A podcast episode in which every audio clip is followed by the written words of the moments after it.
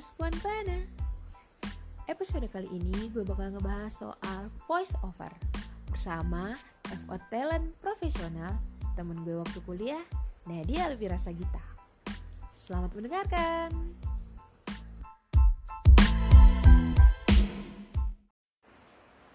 Halo Sobat Podcast, sebelum kita ngobrol sama Nadia, gue akan memperkenalkan dulu isi podcastnya itu bakal ngebahas soal apa sih voice over, terus awal-awal Nadia ikut kelas voice over, gimana cara ngedapetin kelas-kelas itu yang gratis, yang berbayar, sampai akhirnya ikut komunitas voice over.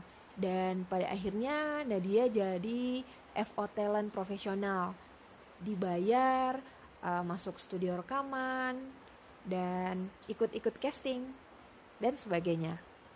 Nah, sebelum itu, gue akan memperdengarkan voice over Nadia yang ada di Instagram, mulai dari Garuda Indonesia yang awal-awal, terus ada PT KAI, iklan layanan masyarakat, iklan Oh iya, iklan-iklan yang akhirnya dia dapatkan secara profesional dan dibayar uh, iklan di TV, iklan kerjasama properti, kerjasama uh, sebuah project, dan yang paling menarik adalah voice over Nadia membacakan buku anak dalam bahasa Jawa.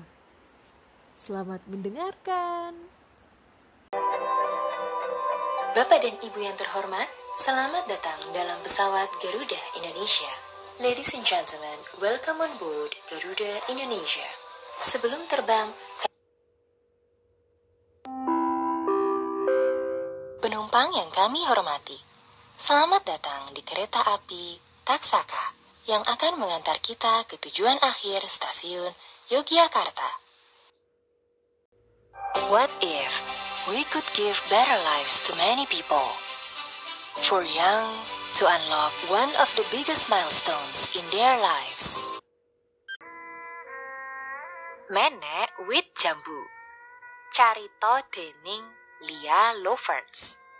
Gambar dening Nairi Naket. Sing moco jenenge Nadia Almira Sagita. Hai mam, di rumah aja bikin stres karena bingung cari ide aktivitas buat buah hati. Apalagi si kecil juga mulai bosan main yang itu-itu aja. Tenang, sekarang ada activity book kebun tomat pertamaku. Iya, di sini udah gabung sama kita di podcast Puan Klana episode kesekian. Ada Nadia Almira Sagita. Hai Nadia. Hai Nurwi. gimana, Gimana, keadaan gimana? di Tangerang? Eh Tangerang kan ya? Iya di Tangerang bener-bener. Karawaci lo gitu kan. Mm, mm, bener sekali. Di sini sih baik-baik aja ya. Sekarang hujan, lagi sering hujan banget di Karawaci. Oh, Terus kalau keadaan fisik sendiri sih sehat, alhamdulillah. Kamu gimana? Di Makassar udah mulai musim hujan nih kayaknya nih. Hmm, hmm, hmm. Hmm. Bulan apa sih ini? Nah. Agustus ya? Hmm. Iya benar Agustus.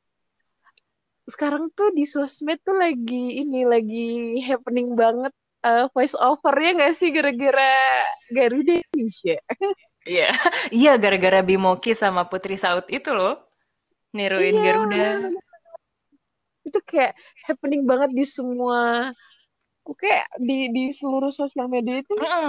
mungkin Mm-mm. karena lagi corona terus orang tuh kangen banget buat buat ini kan traveling naik intinya naik pesawat gitu. Terus udah bulan nggak naik pesawat tiba-tiba ada cah suara ya media Jadi kangen nih ya.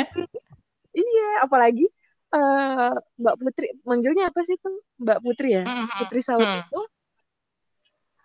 parah enak banget voice overnya pakai British kan ya aksen British Iya, aksen Inggris sih, bener-bener bener. Dia keren banget emang aksen Inggrisnya. Nggak ada yang ngalahin sih, gue aja nggak bisa nih.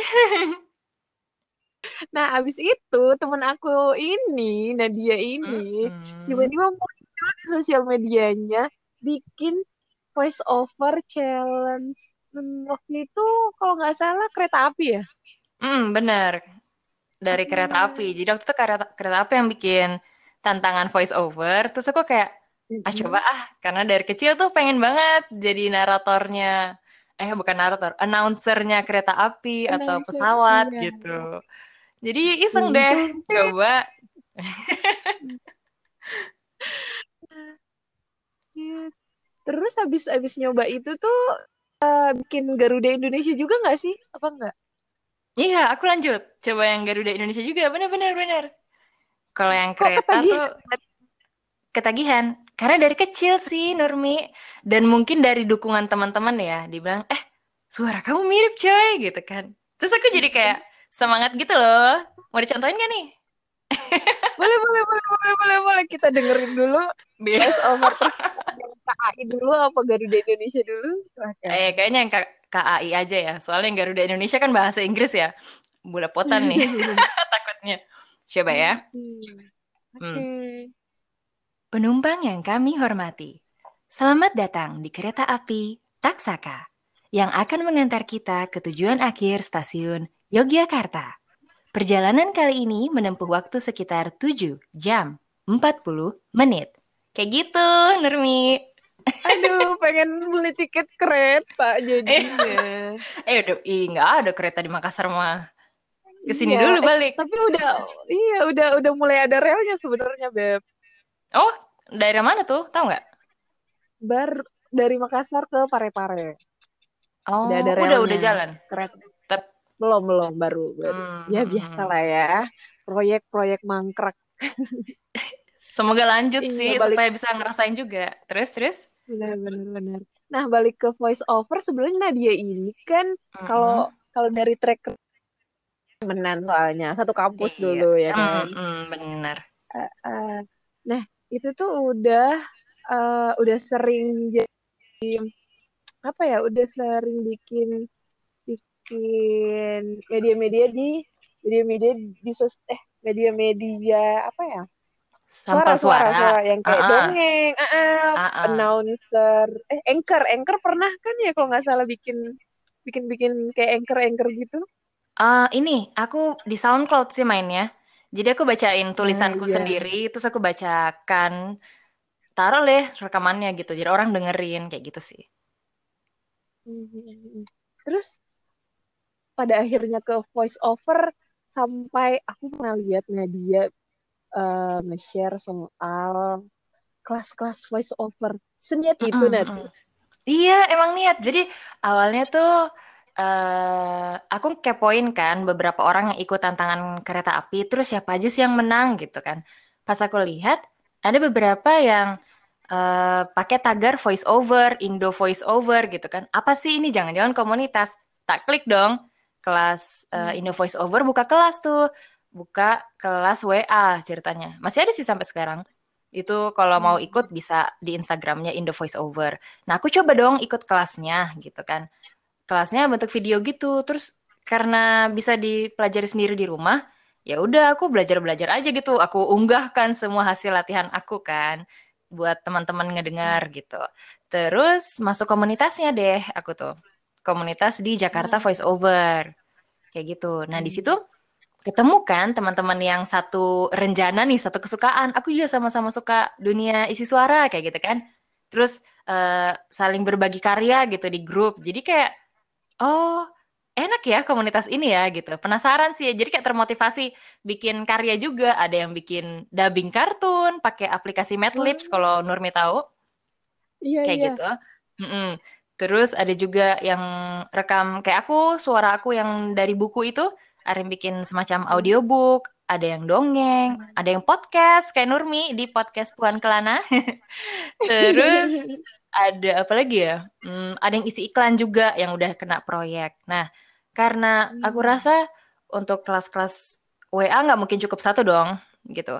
Aku Hmm. bukalah ke YouTube karena banyak orang-orang pegiat pengisi suara ini yang suka membagikan ilmunya di Instagram Live sama di YouTube. ya biasa lah ya Instagram Live kan lagi menjamur nih gara-gara corona kan. Iya, bener. Bener, Banyak banget yang kasih ilmu gratis. Nah dari situ terus eh, aku taunya sih Bimoki. Bimoki ini bikin kelas juga di institut yang dia bangun gitu kan. Tapi Wow. aku akhirnya eh, awalnya mau coba tuh daftar, tapi peminatnya banyak banget Nurmi, kayak isinya slotnya cuma 10 orang gitu kan. Hmm. Terus yang daftar ratusan, ya gimana gue nggak dapet kan, nggak dapet slotnya gitu. Akhirnya aku kelas pertama di mana ya?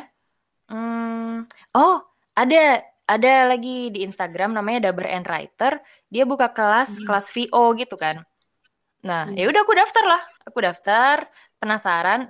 Kenapa ikut kelasnya? Karena eh, pengen ini sih membuka peluang dan membuka koneksi aja gitu. Oh, iya, Nggak iya, cuman iya. main Apalagi sendiri gitu. Bener-bener. Apalagi Nadia suka banget langsung nge apa ya nge-approach apa pun minat yang gini seniat itu gitu. Iya emang iya iya iya. Iya kayak gitu. Dan apa ya? eh kenal sama orang baru dan kalau misalnya kalau di kelas-kelas WA kan kita kurang lah interaksinya dengan Pasif peserta ya, iya, lain. Ah, banget. kita nggak dengar aja. Sementara kalau kelas-kelas Zoom, kelas Google Meet itu kan benar-benar latihan gitu loh. Ada latihannya berasa jadi gitu ya.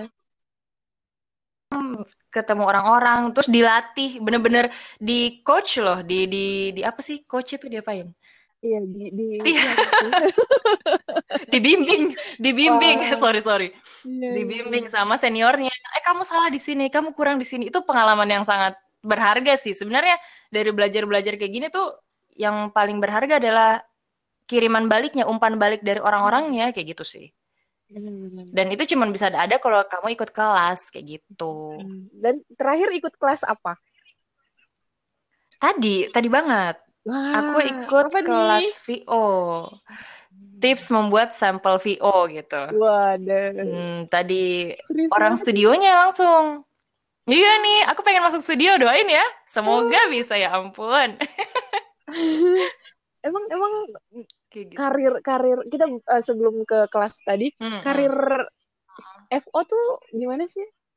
Kita ngelihatnya kan cuman Bimo, maksudnya gue sebagai orang yang cuman lihat FO dan akhirnya melihat FO lebih lebih Mm-mm. dalam itu dari Bimo Mm-mm. tadi. Terus kayak oh hmm, cuma hmm. Bimo doang nih kayaknya yang yang pernah gue denger entah itu My Zone apa Hmm. segala macam itu kayaknya Bimo semua gitu loh. Atau yang Mm-mm, terkenal mm-mm. juga itu pengisi suara Doraemon dan kawan-kawan ya. Yang Eh, kemarin almarhumah ya. ya kemarin berpulang.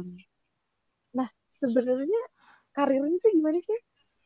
Bocorin dikit. Apa mau dibahas di belakang? Karirnya Mau, mau bahas kelas dulu apa mau bahas karir dulu? boleh ke karirnya. Hmm. Sebenarnya kalau ke karirnya tuh mm, sangat menjanjikan ya.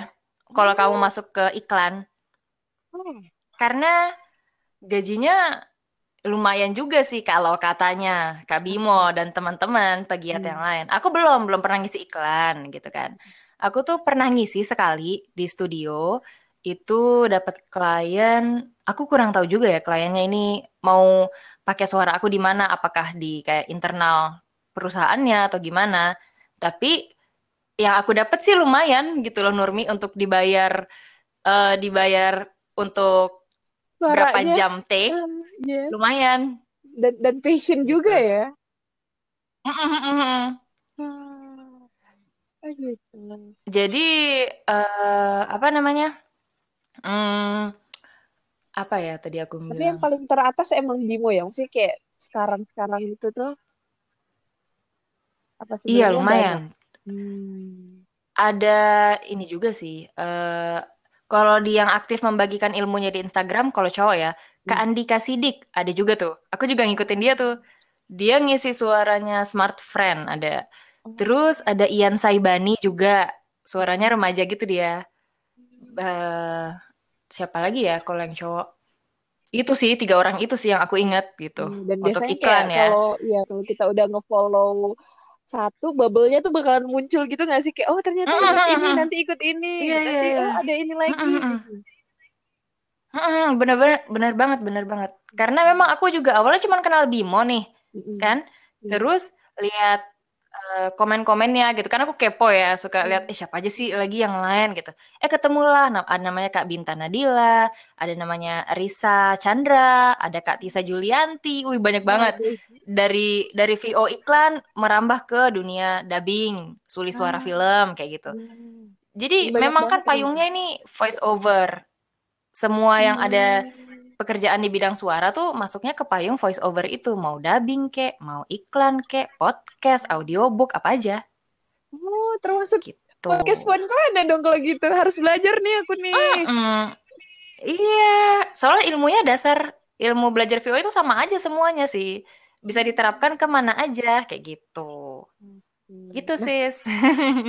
kita masuk ke kelasnya nih. Kita kita langsung Hmm. narik ilmu dari orang yang udah nyobain kelas langsung. Ini lagi tengah corona. Orang-orang kan kadang gitu ya. Maksudnya lagi corona.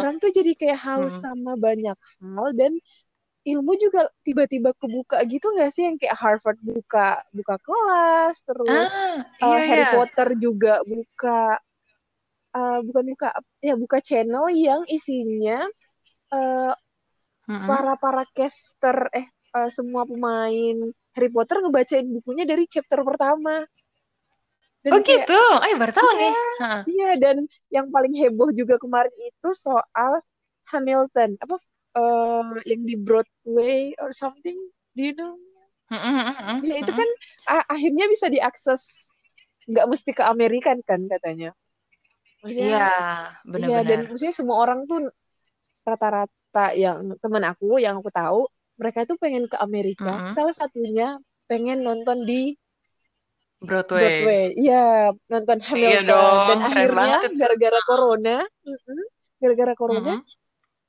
itu dibuka gitu. Jadi kayak teman-teman aku yang pada cinta banget sama Hamilton tuh kayak Mm-mm. wah, freaking out gitu yang kayak bisa Kesempatan nonton. Hamilton ya dari dari dari Oh. kamar gitu. Padahal itu eksklusif Hmm, banget hmm, hmm, katanya. Hmm, benar-benar. kelas tadi pagi kayak gimana nih kelas tadi pagi? Kalau kelas tadi pagi sih lebih ke teknis ya, teknis ngirim sampel. Karena memang kan pengisinya Kak Niko, Niko Septiawan. Dia itu yang pemiliknya Cut Studio. Nah, itu tuh eh, dia tadi berbagi tips-tipsnya gimana sih kalau mau bikin sampel yang baik sebelum dikirim ke studio. Apa aja sih yang penting kayak gitu. Nah, yang tadi aku tandain sih eh ini ya, lebih ke berapa track suara yang kit- bisa kita kirim ke studio gitu. Jangan sampai kan kita kirim cuman satu jenis suara aja, padahal kamu mampu banyak macam kan sayang nih, Ah. nggak ketahuan dong potensi kamu kayak gitu.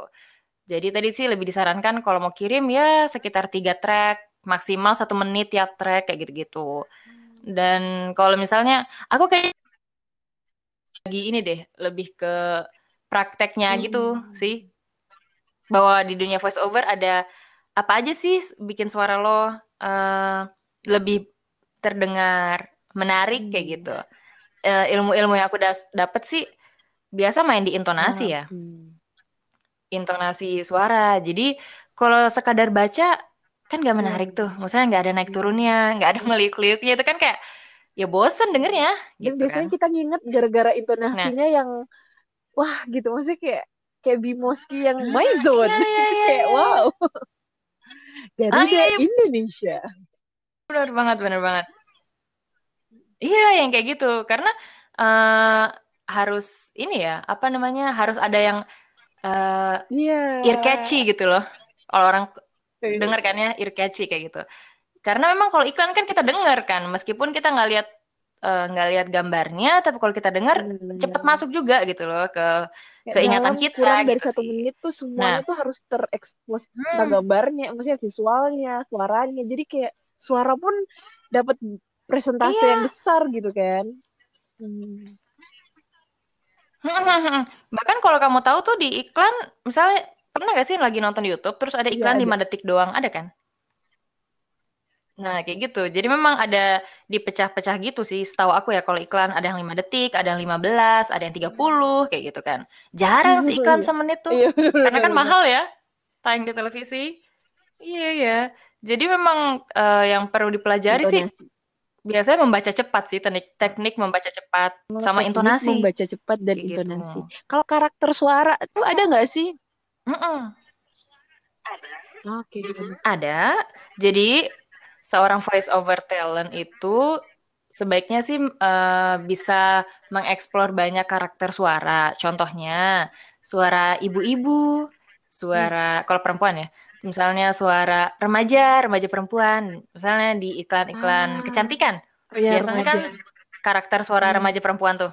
Mm. Mm-mm.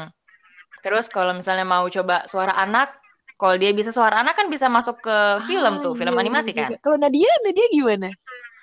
Kayak gitu. Aku lebih ke suara Oh. ibu sih. Susah kalau Oh, suara anak, gitu. coy. Eh, contohnya? Eh, contohin dapet dong. gue. Mm-mm. Contoh yang Iya, dari boleh, kelas aku boleh, aja boleh, tadi boleh. ya. Mm. Tadi kelas aku tuh kalau nggak salah iklan apa ya ini? Oh iklan Oh. Sunlight. Mm-mm. Coba ya. Tapi aku lupa iklan yang mana. Aku juga belum nonton iklannya. Tadi baru nonton banget. Soalnya iklannya itu pas eh, ngambil pas era pandemi ketika orang-orang pada sibuk video callan gitu iklannya. Mungkin nanti kamu coba cari deh. Udah tayang sih harusnya. Fresh from the oven nih, guys. Nih ya. Oh iya, Eh, iya. Bukan bukan suara gue, maksud gue ini ini latihan gue Siapa tadi. tahu nanti kan kita Iya, gue yang ngisi. kayaknya suaranya Nadia nih gitu. Iklan mana gitu. Ih, Amin ya coy. Ini ya, coba gue baca ya. Kerja dari rumah mengajarkan kita banyak hal.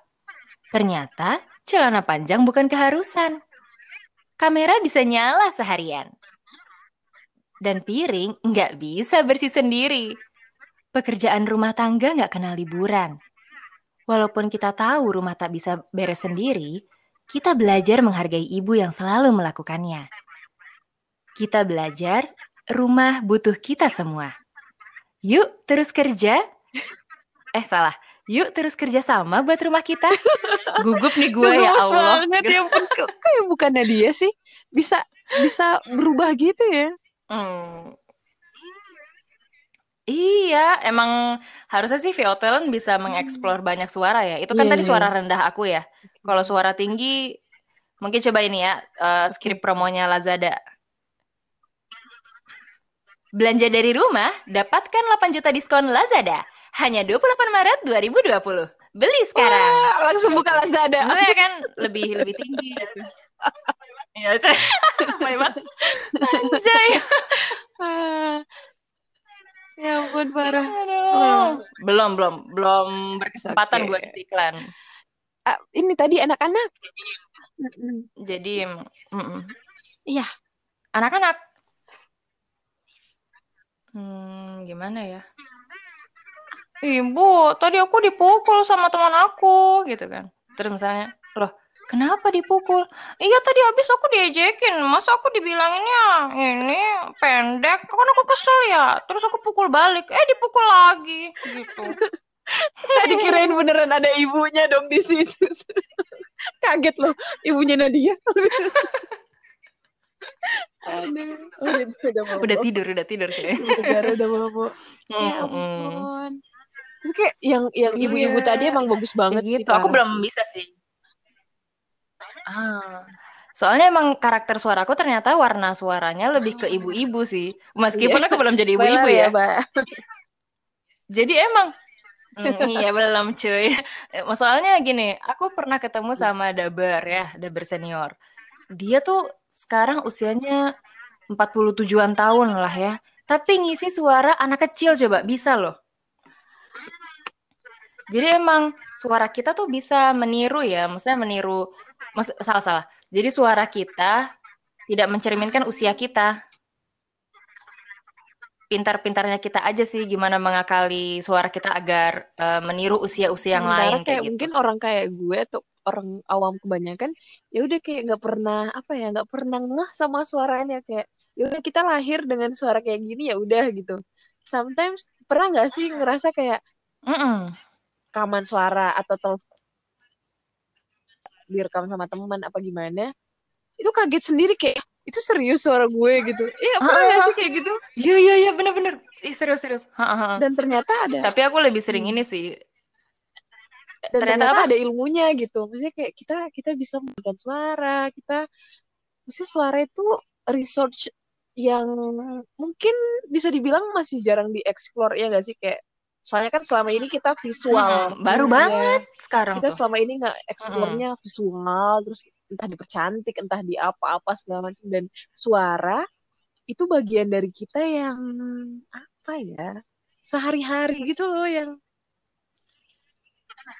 Kita nggak sadar gitu kan, kayak napas aja sih. Siapa yang nyadar kita lagi nafas kan enggak? bener. Kayak gitu kan. Jadi kayak otomatis gitu, orang nggak sadar ternyata bisa loh Iya, diolah dan kayak gitu. menarik banget gitu kayak oh bisa gitu nah Dan ini profesi voice over sebelum ada Bimo nih, maksudnya Viral, sebelum viral. Kak Bimo bikin viral gitu, orang tuh nggak ngerti. Oh itu ya namanya Iya, voice over ya bener. gitu. Mungkin dia kira eh, dan banyak yang kira kan eh cuman isi suara doang Hmm, apa susahnya sih? murah deh Iya, kayaknya tuh kalau suara kalau gampang mah eh, eh, gitu kan. Eh tapi banyak kalau soal bayar murah tuh banyak coy. Iya, Kalau mau iya. cerita aja nih.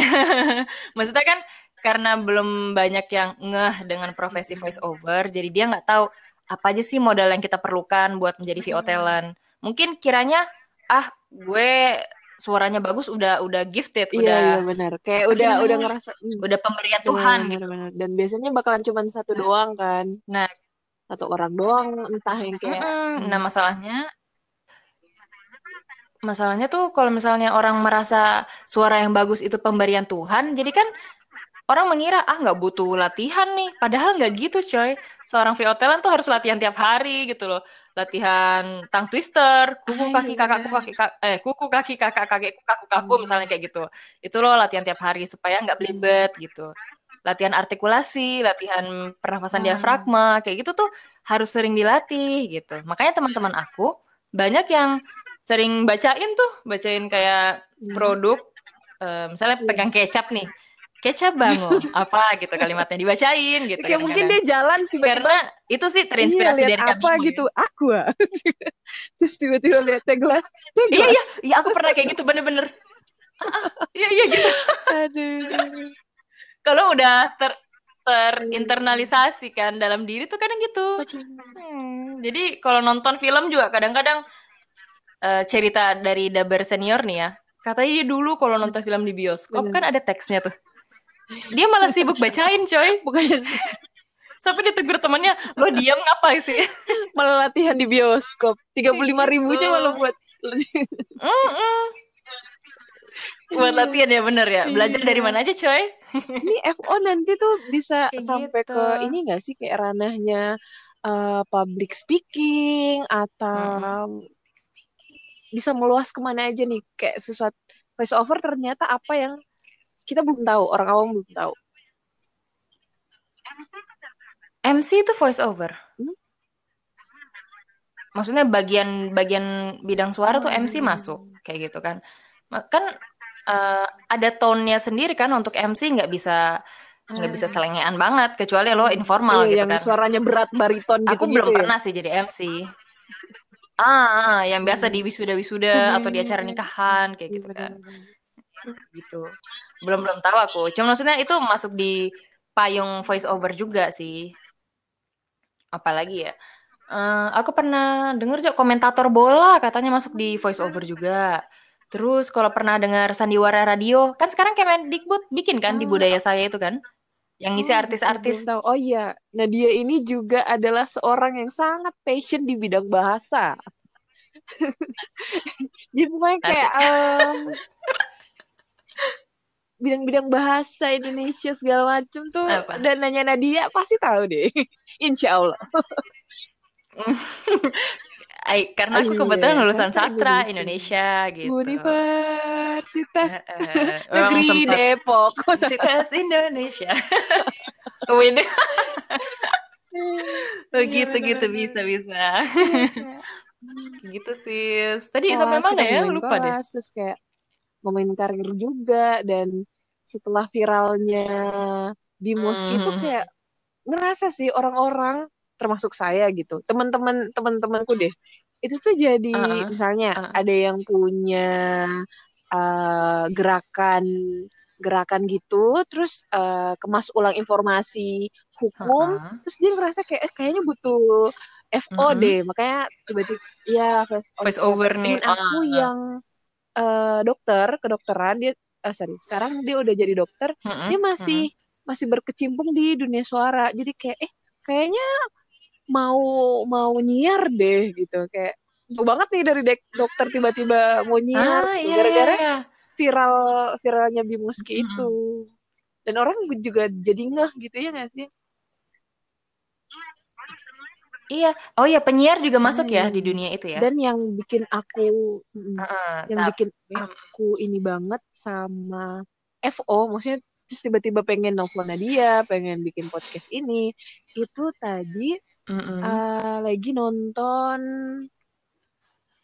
dua eh, sobat eh, sahabat tuli yang di voice over sama orang itu kayak Mm-mm.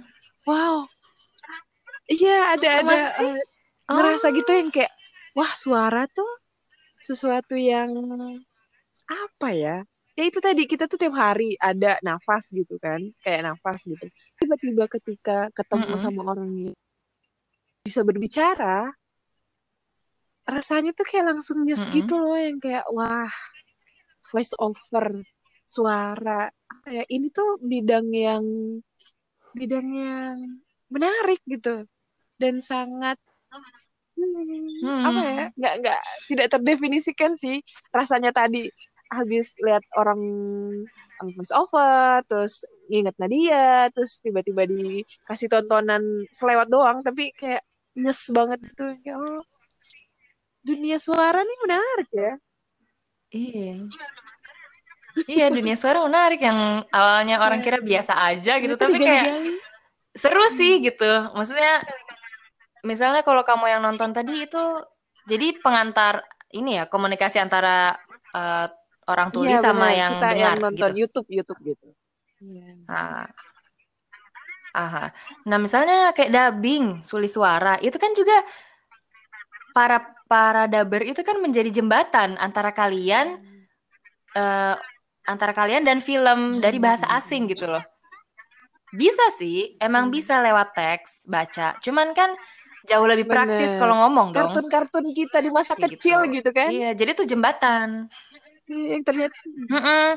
Coba kalau nggak ada dubbing, terus nanti kartunnya Iya. kartun bisu yang dong. kayak akhirnya kita tahu kalau Iya kan? suara aslinya yang misalnya pakai bahasa Jepang sama yang dubbing tuh kayak beda bang bukan beda banget sih jatuhnya kayak kaget gitu loh Iya, iya. Doraemon ternyata suaranya gini gitu yang bahasa Indonesia enak banget gitu Iya bener. Aku belum pernah sih ngebandingin. Cuman maksudnya eh, aku pernah ini juga apa ya? Pernah dengar cerita dari senior yang dubber juga kan dia. Eh, dia cerita bahwa em, kalau mau seleksi dubbing itu pasti di ga- dikirim sih ke pusatnya. Misalnya kartunnya kartun Jepang, pasti konsultasi dulu lah ke yang bikin kartun. Cocok nggak ya suaranya? Jadi maksudnya nggak serta merta eh suaranya bagus nih buat isi ini. Enggak. Jadi mungkin dicari karakter yang agak mirip gitu setidaknya. Tertarik buat ngisi kartun nggak? kayak gitu. Karena kan merepresentasikan aku nah itu tadi harus belajar buat isi suara yang anak-anak. Iya, kartun kan anak-anak ya? Meskipun ada juga pasti karakter nenek-nenek ya ada ibu-ibu ada gitu kan. Cuman belum mengeksplor ke situ sih. Aku tuh sempat belajar ya di studio eh, studionya Kak Bima. Kak Bima ini eh pengisi suara Oh, Giant iya iya iya. Ingat ingat ingat ingat. Iya, Kak Bima Sakti. Terus ketemu sama Kak Agus Nur Hasan juga, dia oh pengisi iya suara Suneo. kan Kayak gitu. Ah, ah, bener bener bener bener. Nah, itu kok ketemu di studionya Kak Bima beberapa waktu lalu. Nah, itu tuh pertama kali masuk studio dubbing gitu kan.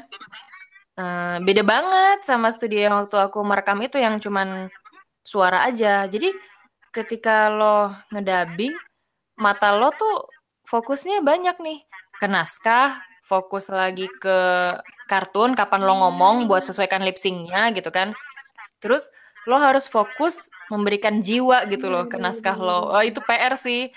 buat aku berat karena masih baru banget gitu loh. Kita ngedit video aja tuh susah Aku gitu kan. bahkan Nyamain nyamain musik. Ah, Ini ah, ngedit mood, video penjiwaan sama layar yang lagi gerak. Mm-mm. Terus maksudnya yang paling Hmm. susah penjiwaan sih, tapi itu yang paling penting. Aku masih ini ya, belum terlalu bisa untuk menjiwai eh, naskah, eh naskah lagi. Em, misalnya kayak dubbingan kayak gitu, belum latihan Hmm. aja sih sebenarnya. Kalau Belum buat sering latihan buat itu. sih? Karena kalau misalnya kita nggak latihan, baca, nanti Ah, iya kesannya baca. Kalau buat orang-orang kayak aku dan pendengar-pendengar asik, pendengar podcast One lainnya nih mungkin ada latihan gitu nggak yang kayak yang bisa kita coba sekarang? Malak, Bisa kita coba sekarang. maksa. Wah, ini dadakan nih langsung minta latihan. Woi, gue nggak bisa ngajar gini-gini. Hmm, apa namanya? Eh, kalau dicoba sekarang sih, Iya, aku iya. belum punya bayangan ya. Tapi coba kamu ini, hmm, Iya. kan tadi aku bilang intonasi. Intonasi. Coba latihan bacakan satu kalimat, tapi intonasinya Iya, beda-beda. Contohnya, misalnya, ini Nurmi ya, berarti Nurmi Iya. ya yang latihan ya. Aku kasih kalimatnya. Eh, aku baik-baik aja coba bikin intonasinya tiga atau lima gitu. Mau emosinya beda, boleh emosi sedih, Oh, iya. marah terserah. Tiba-tiba serius gitu akunya. Aku baik-baik aja. Aku baik-baik aja. Aku baik-baik aja. Aku baik-baik aja. Aku baik-baik aja. Eh, takut. Satu lagi, iya. satu lagi. Aku baik-baik aja. Yang Oh, iya. songong gitu. Oh itu, oh itu genit ya, cie genit. Ah, aku baik-baik aja sih. Tapi Iya, kayak suara aku tadi nggak di, ya. ya. Nggak di prepare deh suara. aku baik-baik aja. Eh nggak apa-apa, nggak apa-apa. Ini kan tes Hmm. aja. Nah, jadi emang harus punya ini ya, eh, punya referensi intonasi yang banyak kayak gitu. Jadi eh, ketika dikasih Hmm. naskah, jadi nanti naskah itu kan ada biasanya ada briefnya dari Hmm. klien kan. Eh, kamu berperan sebagai eh, ibu-ibu misalnya ya, ibu-ibu usia 40 tahun. Terus di kalimat ini kamu harus tekan kalimat eh harus tekan kata ini ya. Biasanya yang dapat penekanan atau emphasize itu nama produk, Oke. nama tanggal, nama eh, nama perusahaan itu pasti sih kayak gitu. Aku, hmm, Terus selain itu aku Kenapa? tiba-tiba kebayang itu tau nggak iklan-iklan Thailand Yang Iya, sedih ya? yang lucu-lucu. Maksudnya mereka tuh intonasinya, ya aku tiba-tiba keinget gitu yang kayak oh iya bener juga kata Nadia. Intonasinya gimana yang mm-mm. tiba-tiba orang bisa nangis Dan Iya, emosi. parah sih Iya iya benar-benar benar. Jadi kalau misalnya yang iklan-iklan yang bikin lo nangis itu kan lebih ketika lo denger kayak deket Iya. gitu kan. yes gitu VO talentnya kayak ngomongnya tuh ya masuk ke Iya, hati. apalagi Cie. yang evoin abang-abang Nah, itu perlu latihan sendiri. Wis, kelepek-kelepek dah lu ya. Pasti kayak biasanya kayaknya sih kayaknya entah gue karena eh, bias gender nih mohon maaf nih. Entah karena gue cewek denger Hmm. eh, abang-abang Thailand ngomong kapun kap tapi pakai nada bariton tuh kayak wah mas. Kapun kap Eh, se bariton tuh yang Iya, suara iya, berat iya. kan? yang kayak eh, nah, Nah, padahal ikan iklan asuransi gitu kayak nah, nah, nah, nah, nah, nah. kayak oh mas hmm. sih emang. Tapi emang sih, eh, aku juga lebih suka dengar suara yang agak berat gitu kalau di iklan misalnya. Kalau cowok ya suara cowok ya.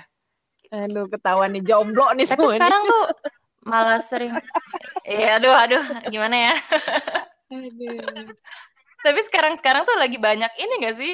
Lebih banyak iklan yang eh, nadanya tuh natural gitu aja ngomongnya. Bukan yang berat-berat ala-ala announcer iklan Kayak lama kayak gitu.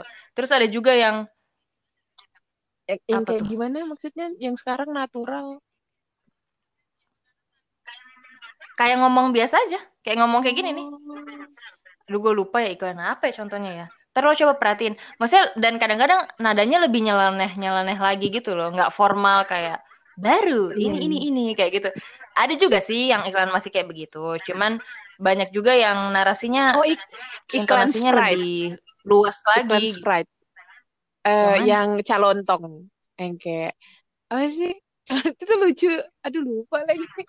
Ih lupa gue, Sprite. gue. Nih, nih, iya, nih, nih, nih. Nyatanya nyegerin. Maksudnya kayak bukan yang iya, iya, yang kayak gitu, yang kayak gitu. Ah, ini pensil. top coffee gitu nggak sih? Kopi lupa. Yang diisi sama Kak Bimo tuh. Aduh, gue lupa Hmm. juga sih gimana niruinnya. Tapi emang agak nyeleneh eh, suaranya gitu karakternya. Jadi nggak mesti formal-formal gimana banget kok sekarang iklan tuh. Macam-macam juga, tergantung Atau kliennya. mungkin emang ini eh, ngikutin perkembangan zaman juga nggak sih kayak sekarang kan iklan-iklan rata-rata gitu, rata-rata. Oh ya, kalau inget iklan gue itu ingetnya Adriano Kalbi, Bapak podcaster Indonesia. Siapa tuh? Dia itu adalah orang Uh-uh. pertama yang terkenal podcast awal minggu. Eh, eh podcastnya mengudara di Indonesia. Terus eh, usut punya usut, dia Mm-mm. itu ternyata agensi. Nah, dia itu kayak raja agensi gitu loh, yang raja eh, agensi iklan yang semua iklan kecap. Kenapa kebanyakan iklannya Hmm. itu pakai mie ayam?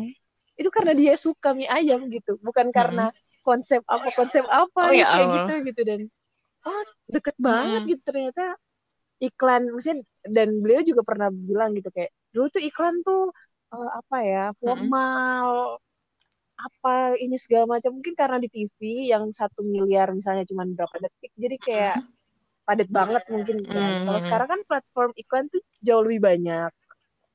Iklan ada ada yang lebih panjang Hmm, gitu kan. benar benar.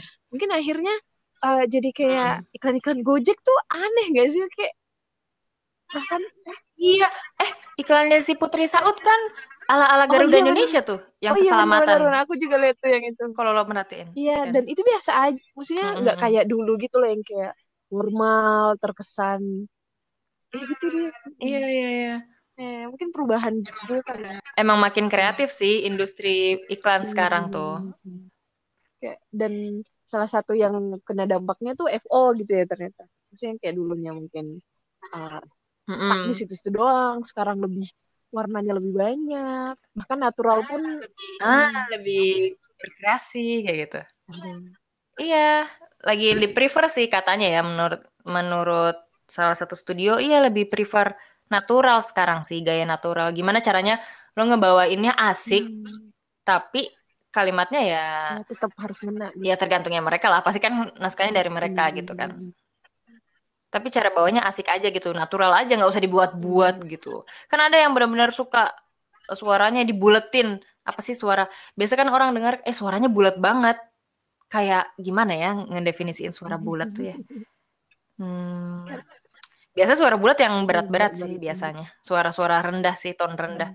Nah, biasa kalau udah di ton tinggi atau di ton tengah itu nggak terlalu bulat juga suaranya biasanya katanya sih. Nah, tapi maksud aku udah banyak sih orang yang ngambil ton-ton tinggi atau tengah-tengah buat iklan gitu sih. Nggak mesti yang suara bulat emas tadi Iya, itu.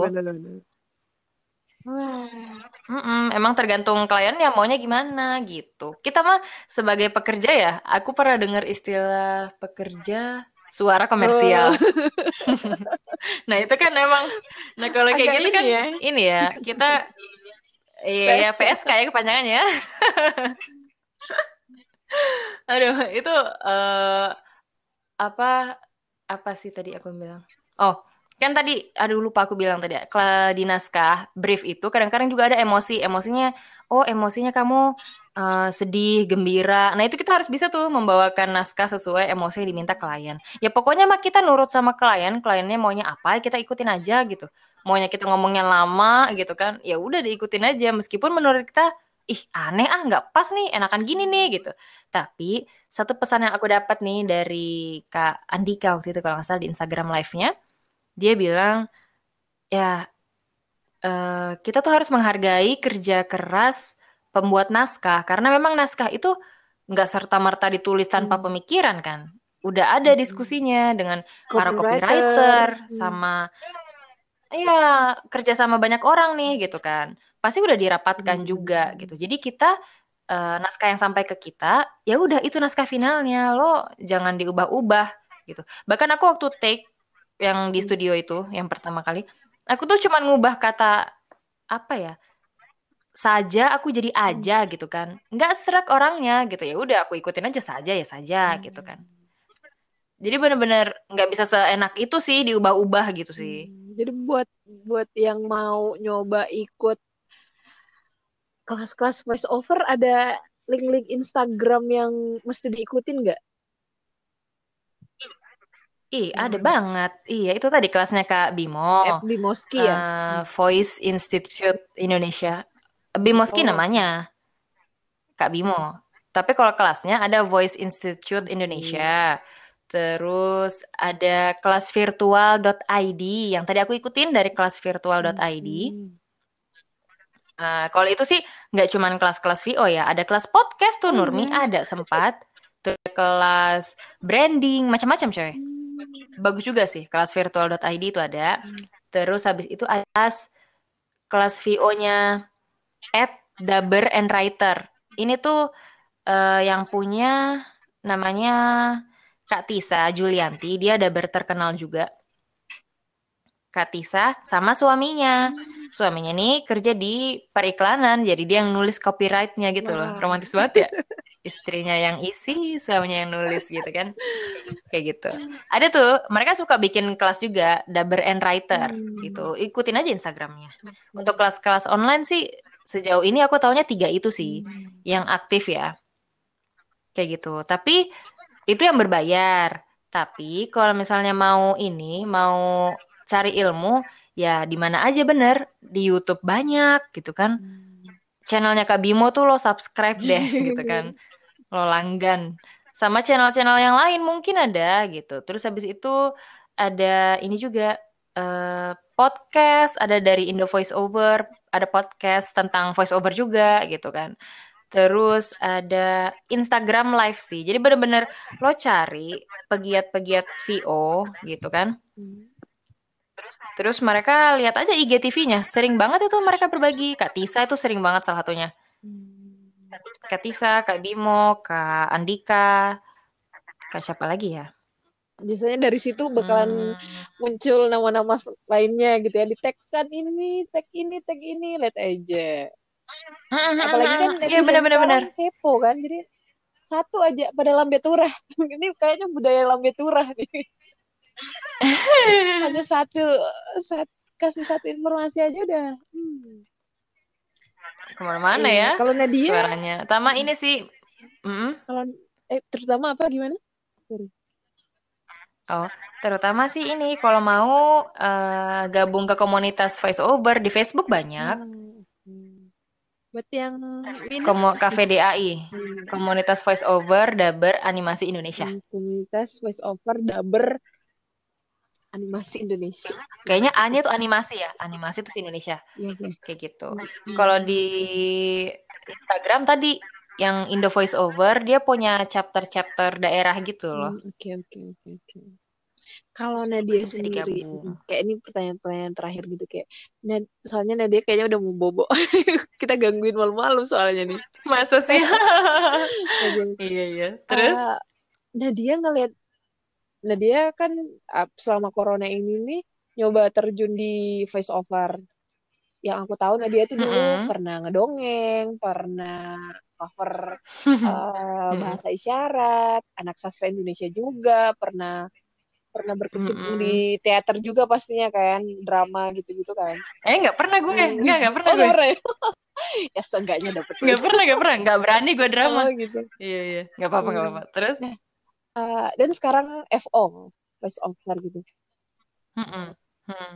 Apa yang Nadia bayangin beberapa tahun ke depan dengan FO-nya Nadia hari ini? Kayak ada impian besar nggak sih? Kayak pengen ini, pengen apa gitu? ada. Apa tuh? Gue pengen isi iklan di televisi, pengen banget. Ah, Kayak suara gue nih ada nih di televisi gitu loh. Nggak cuman iklan sih, tapi yang sebenarnya gue eh, penasaran emang iklan gitu. Tapi kalau ada film, rezeki film juga pengen banget gitu loh. Kayak gimana sih rasanya ngisi ngisi uh, sinetron mungkin kayak sinetron yang dubbing, eh, bukan sinetron ya telenovela Oh kah? iya iya, kalau sinetron film-film. Apa gitu kan. Sinetron mah nggak iya, dubbing kan. sinetron mah ingetnya jeng jeng. Zoom in, zoom out. Iya, iya, jeng jeng. Terus Iya, ngomong sendiri.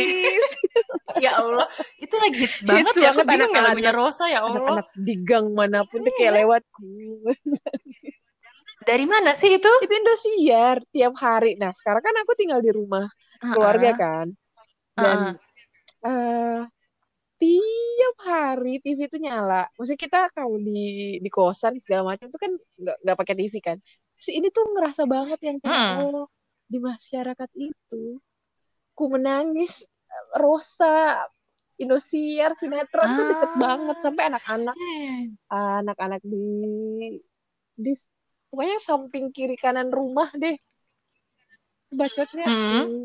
Itu. Eh tapi itu miris juga sih ya. Kenapa ya? Harusnya kan anak-anak tontonannya Iya. ya kartun aja ya. Makanya ngisi Hmm. di voice over kartun Indonesia. Iya, iya. iya. Amin ya Allah emang harus belajar sih ya. Doain aja ya. Amin. Ntar kalau gue udah ngisi film atau iklan gue kabarin deh. Eh dengerin suara gue dong, Cie. Kalau podcast, Nadia punya podcast Allah. nggak? Eh aku baru mau baru mau berencana bikin podcast, tapi fokusnya kalau Nurmi kan macam-macam topiknya Iya. ya. Kalau aku tuh pengen ini, pengen buku aja gitu. Oh. Jadi pengen eh meringkas, bukan meringkas juga sih, meringkas dan membahas buku gitu. Kan banyak siniar-siniar buku tuh banyak di Spotify Iya, gitu iya. kan. Tapi kan kenapa gue tetap berani mau bikin siniar buku karena bacaan gue belum tentu sama sama bacaan Bener dia. banget. Terlalu banyak Gitu. buku, terlalu sedikit Ha-ha. waktu. Iya, ya benar. Too many books, too little time kan. Nah makanya pinter-pinternya gue aja sih memilih buku mana yang belum dibahas kayak gitu sih. Bener-bener. Kan pas punya pasarnya sendiri-sendiri. Nah kalau ini sih Nurmi pasti lebih ngerti nih. Udah lama nih di podcast kan. Gue baru mau. Gue tuh baru bikin apa ya? eh, baru bikin teks naskahnya gitu. Baru ngerekam setengah terus belum lagi lanjut nih gitu. Pakai teks nat. Oh iya dong. Wah. Karena oh, oh iya karena karena gue ini sih Terkonsep orangnya ya. nggak bisa dadakan kayak lo eh, terkonsep. Jadi tapi jeleknya jeleknya dari terkonsep tuh kentara baca, iya kan? Hmm. Makanya itu dia gue lagi mencoba gimana supaya gue nggak ngebaca nih gitu Ikut sih. kelas voice over aja gitu. Jadi ngiklan. Bisa aja lu. Iya nih Kayaknya lo yang harus ngajarin gue gimana cara supaya ngalir nih. apa loh. Ngomong asik gitu kan. Enggak, aku tuh eh gue tuh bikin podcast tuh emang gara-gara seneng ngobrol aja sama orang-orang dan baru ngeh tuh kayak orang-orang di sekitar gue tuh parah-parah banget gitu loh yang kayak ada passion di A, passion banget. Ada yang Ah, bisa bener-bener. ngobrolin tentang satu topik tuh bisa kayak wah, wah dia ngomong kayak gitu aja kayak udah kita udah kayak Apa soal buku kosmetik ya pernah ya? Itu sampai sejarah-sejarahnya Iya. ancient sampai hmm, nggak ngerti lagi. Nah dia denger sampai habis. Didengerin tuh guys di podcast Puan Kelana. Iya seru kan? Iklan nih podcast Puan Kelana. Iya. Itu tuh cuman Bener sih. Maksudnya Hmm.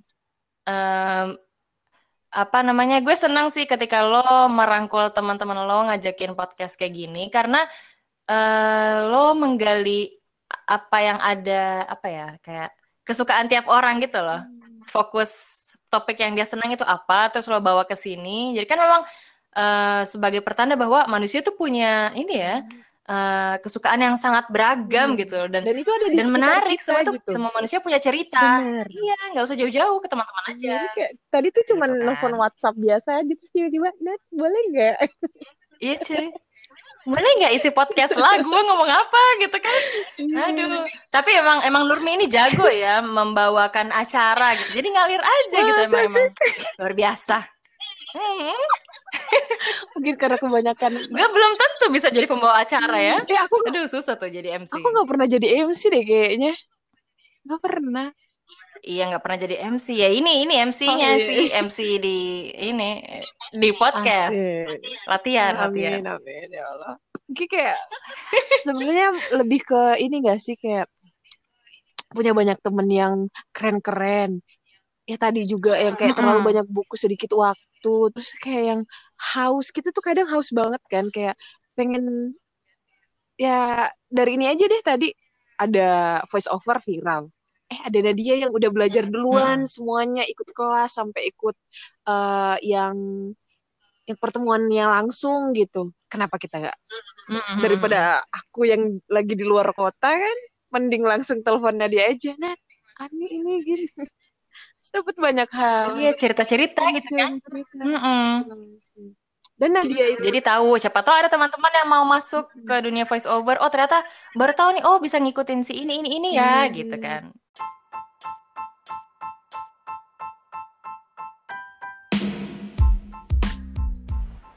Nah, itu dia podcast kita kali ini.